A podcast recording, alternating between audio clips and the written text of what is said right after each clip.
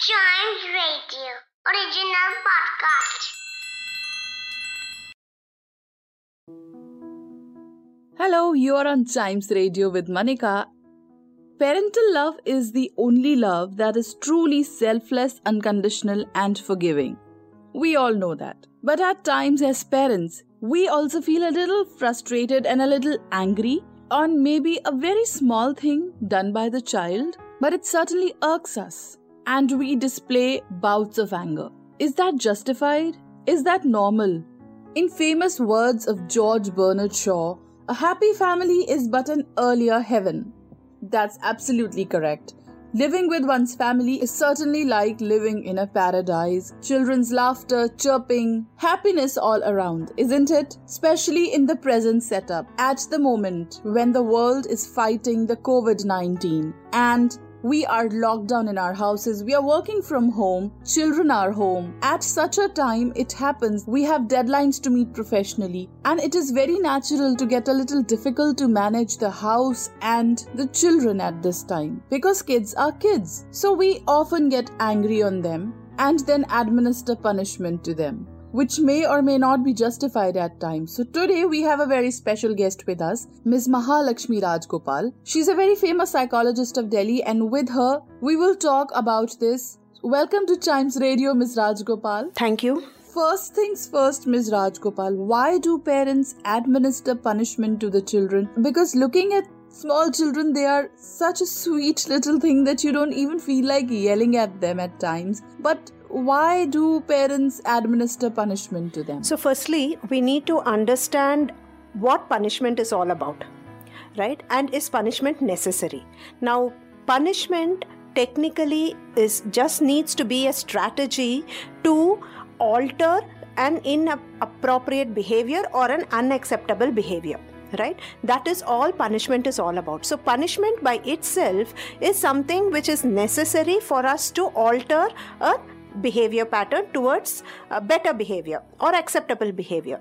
But uh, many a times what happens is we uh, young parents are frustrated about something else or they are frustrated or they are not able to handle many issues and they just displace their frustration in the form of anger or aggression or you know it could be any kind of uh, uh, i don't want to use the word abuse here but it could be something very intense which hurts the child now, many times it need not be just physical slapping or hitting the child.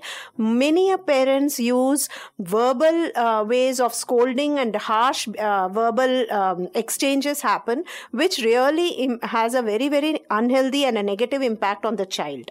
Now, these are the things of uh, which are of great concern and which needs to be addressed. These punishments will not help children to alter their behavior it would help it would in fact impact them in a very unhealthy manner and this needs to be addressed. Yes the effect of punishment on that child it leaves a lasting impression. Miss Rajgopal, at times what happens is that children are small and they end up doing shararte and be mischievous. Parents in their own shoes do not want to get angry in the first place on small, small things but they say that they are helpless. So, why this helplessness? Exactly. So, we don't want to get angry, is something which we need to actually address, right? Uh, they do not want to get angry, but they are feeling helpless. So, as I said, probably they are not actually annoyed or upset about that particular behavior right and but they are actually bundled or they are carrying a baggage of so many other things which is making them feel insecure and out of frustration they just take it out on the child this is one area. S- uh, some areas is uh, recently i had this uh, parents who had come to me uh, the child is just about 7 years old. And um, so they started off they came to me saying that we do not know how to handle his behavior. And so i said okay let us list the behaviors which is of issue to you which is a problem to you. So the list went on and on. So for then i said you know it was literally i when i put it down on paper it was almost 12 points that they were concerned about. So then I just smiled and I put down the pen and I told them, Ki, let us be realistic. You tell me, as a child, out of these 12 points, how many of them you remember having done? right many a times what is happening is we are expecting a, a perfect child there is no perfect child you we feel also embarrassed to say yes i have also missed my homework you know i have also got scoldings from my teacher. It's perfectly okay to share these kind of things with your child because this is all a normal process. Is it a continuous thing? Is it a regular pattern? Yes then it becomes a concern right? So for uh, the second area if you are not uh, really frustrated about any other baggages you are very clear that you're handling your other stresses appropriately and it is only your child's behavior which is affecting you which is causing all this kind of aggression in you then you need to really reflect and see are your expectations really realistic? Stress of the outside world. Yes at times we are frustrated because of the work pressure, because of what's happening in the society. Little small mistake or little trigger point that we get in our brain really makes us angry. Ms. Rajgopal, getting angry, I understand, is natural. But being extremely angry and how to manage this anger, could you please throw some light on it? Because it is really important. So, this anger, as I said, first we have to uh, reflect and introspect to see whether this anger is really because of the child's behavior. Okay. Now, another aspect is the parents also need to introspect to understand why this anger. Say the child is uh, not getting ready to school Okay, now this is something which I've heard very commonly from many parents. So the child is always late, as a result of which the bus driver, you know, uh, he he is a little nasty to the mother. The mother feels embarrassed every day going late, and there are times when the bus leaves the child, and then the father or the mother runs to drop the child in school. Now, this is a very common scenario which I've heard from many parents. Now, in such a case, now what do you need to do? The simple thing is, we are not ready to accept, okay, maybe the child is seven or eight and the child has got into this lethargic routine right? Now two or three times what i would strongly recommend is do not take the child and rush the child to school in your own vehicle right? Allow the child to face the consequences of his behavior. That is very important right? Uh, it is absolutely okay for you to write a leave note saying the child did not attend because the child got up late or the child was late and he couldn't catch the bus. He was not waiting at the bus stop. So, what maximum would happen? The teacher will pull up the child. It's important that the child learns to face the consequences. Here is where many parents shy away. Oh, my child should not be pulled up. My child should not be asked questions in front of the rest of the class. Why not? The child needs to learn how to face the consequences. The ch- let the child answer the bus driver why he is late. If the bus driver is being nasty to you, you need to politely tell your child, I think you need to answer it. A first standard or a second standard child also can answer these kind of questions right? So this is the next step that we need to take. So we need to be very clear why should we get angry in all these situations? Why can't we handle it in a more mature manner? Handling our anger in a mature manner keeping away from frustrations that we pile up in our head and it affects the family life. In famous words of mahatma gandhi power is of two kinds.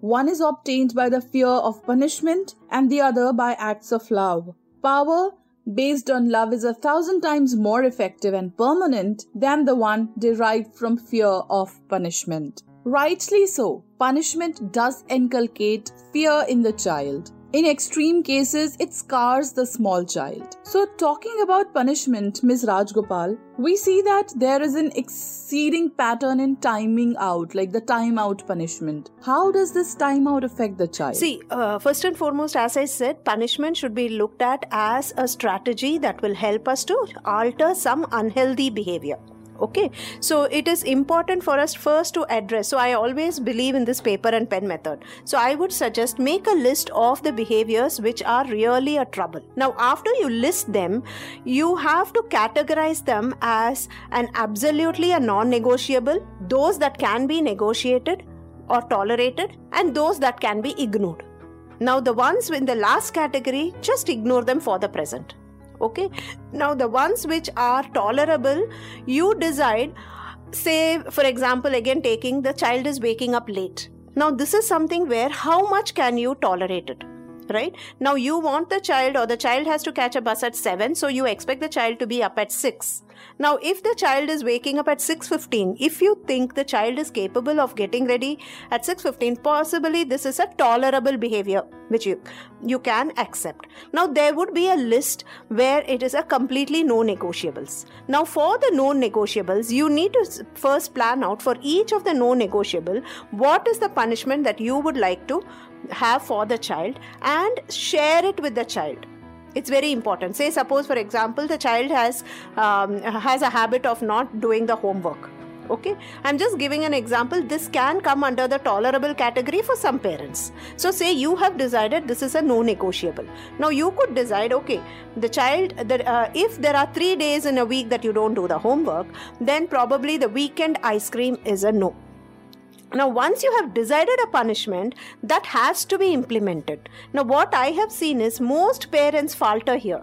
They would make a big list, right? And then when the child comes and begs and begs and pleads and be very sweet to you, they would just melt and not ha- let it happen. Now, what happens here is the child doesn't learn to alter the behavior. The objective of giving a punishment should always be to help the child to alter the present behavior. So, in such a case, these timeouts also need to be decided is it really necessary? Now, is it that you have asked the child to have a timeout just because he was interrupting a conversation with your your spouse? Is it really required? So, these are the things that the parents need to reflect upon. Is the punishment actually required? Yes, that's right. That is absolutely correct and something to introspect about. When we were small, our parents have also punished us. And at times we also wondered what we did was really worth being punished. And after one generation, even we punish our child, and our children also go through the same thought process. This is Manika in Parents Club on Chimes Radio. We punish children in order to reduce the frequency of unwanted behavior, something that a child must refrain from doing. For that, at times we garner some strict punishments to the children. What is the effect on children of that punishment? Ms. Rajgopal, at times we punish children for no fault of theirs. Maybe we are stressed about something or we have some guilt about something our mind is not at peace, we release our anger on the child. At this point in time, the child who doesn't know what wrong he has done is totally confused. What is the effect on the child in this scenario? If you have a logical reason and you're able to explain this to the child, say, for example, you have given a timeout to the child okay uh, say suppose you have decided instead of no ice cream you have decided okay um, three days you have not done the homework so the fourth day uh, you are not going down to play now, you while you're applying that, all your other hugging, kissing, saying I love you, and you know, all those demonstrations, getting him an ice cream, all those things can still continue. So the child is very clear then there is no confusion for the child. The child knows this was the unacceptable behavior for my parents and as a result of which i cannot go down. And so next time if the child wants to go down probably you know children are also smart. Instead of 3 days you have said only 3 days no homework and then no going down to play then probably after the second day when he hasn't done the homework he will definitely buck up to do the homework on the third day you know. So your change also may not come immediately. It would come with time. So, if you follow this, then there is no space for the parents to feel guilty because you're clear what you want. You are not just screaming and shouting at the child, you are bringing in a kind of a punishment so that you bring about a change in the child's behavior. So, when you're clear, you won't feel guilty. Certainly, when we are clear about why we are punishing the child and if there is a logical reason of punishing the child, then we will not feel bad at all, and the child will also not be scarred because we will be able to justify it to the child. Mother's love versus father's love is always a question of funny debate, isn't it? This is Manika on Chimes Radio, and you're listening to Parents Club, talking about mother and father.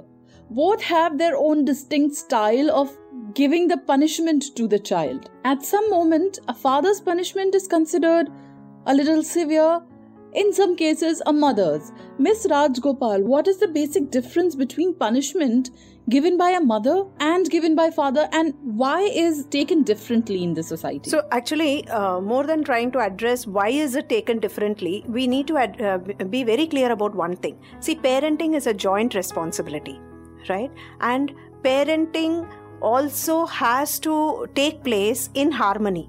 So when you're deciding on punishments i always insist so some many a times what happens is mothers come alone for sessions to understand about the concerns they have about the child's behavior. I am very particular that they come in as parents right?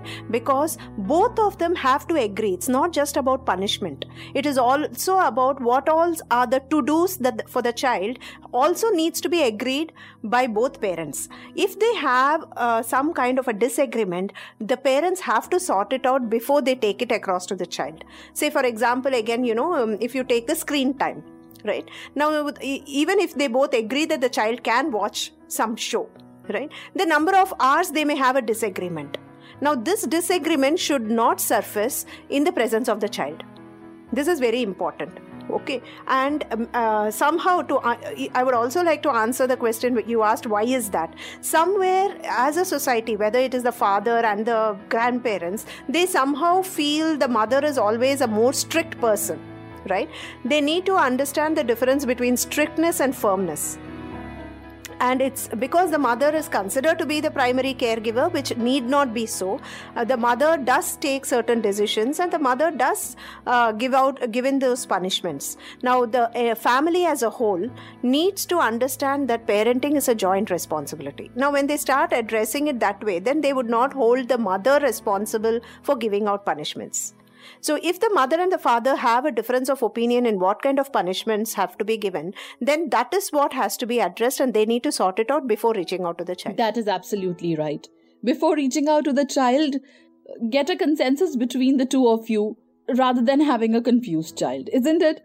Children's minds are really delicate. They make mistakes because they are in the learning phase. At that point in time, in most of the houses, the father and the mother both start yelling at the child at one time. And the child thinks, no one is by my side.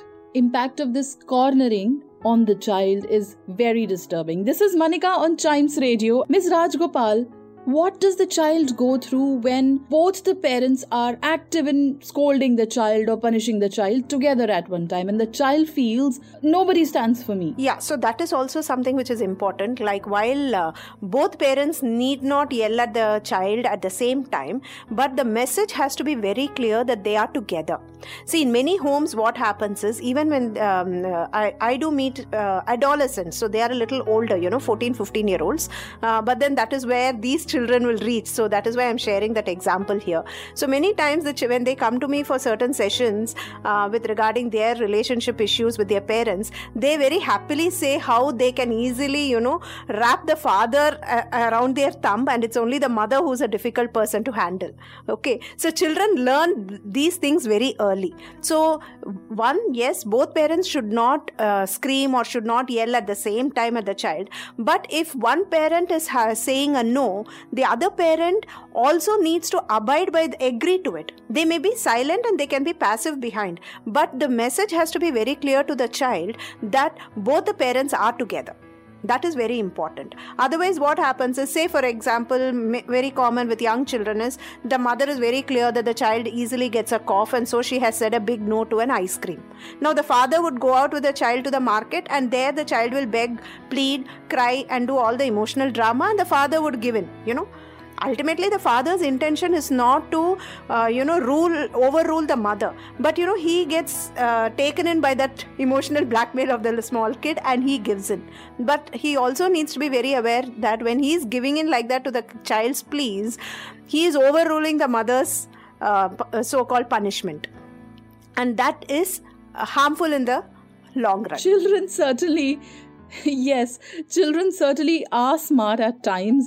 They know which parent is easy and which parent is hard to please, and how they have to make their own way. But it is us, parents, who have to create a clear balance in understanding what is good for the child. Miss Rajgopal, at times what happens is that parents are trying to talk sense in a child. Maybe they are being strict, maybe they are being stern, but the grandparents they do not let them punish the child, if I may say so, or do not let them scold the child. They just say, Don't do it, uh, the child is too small. So, in that case, the child gets some weightage. Despite his or her bad behavior. So, how do punishments work in a joint family setup? So, so you know, this is something which many young mothers uh, have approached me for, and they are quite concerned how to handle it. So, as a first step, what I would say is yes, though right from the beginning, I'm saying that punishment is a strategy to bring about changes in an un- unacceptable or an inappropriate behavior. Uh, you know, as a society, we all have a very negative kind of a connotation or a negative perception about the word punishment. So, generally, what I used to tell these mothers is do not use the word punishment. But at the same time have a conversation in the presence and mostly this happens for the young mothers with her in-laws and not so much with her own parents. She is able to convince her own parents. Or maybe you know the young mother is also able to wrap her father around her own thumb so you know she has these concerns or issues with her in-laws. So what i strongly recommend is the parents the young parents should sit together with the grandparents and the father should take the lead and explain to the grandparents what the young mother is intending to do. And in this entire conversation do not use the word punishment because the grandparents are very uneasy with the word punishment. So use the word of bringing about a change in the behavior bring about a change use the concerns that raise the concerns that you have with regarding the behavior which can have long term unhealthy impacts on the child's growth so it's very important to have a conversation. And as a family, as primary caregivers, consider them also as responsible primary caregivers. And four of you together need to take a decision as to what would be the uh, steps that you can take or what is the action that you t- can take to curb an inappropriate behavior so if you take them also into confidence then they feel you know they are being involved in the caregiving and that also brings about a lot of changes that's right that's absolutely right. If we are living in a joint family setup, it is the responsibility of the entire family, the parents, the grandparents, to understand how important being disciplined for a child is. Thank you, Ms. Rajgopal, and thank you for talking to us and throwing light with your rich expertise on this very sensitive topic of anger management in parents. I'm sure all the parents listening to us would have understood how important it is to manage our anger and in case we have to teach our child between right and wrong, what kind of coordination amongst us we must have.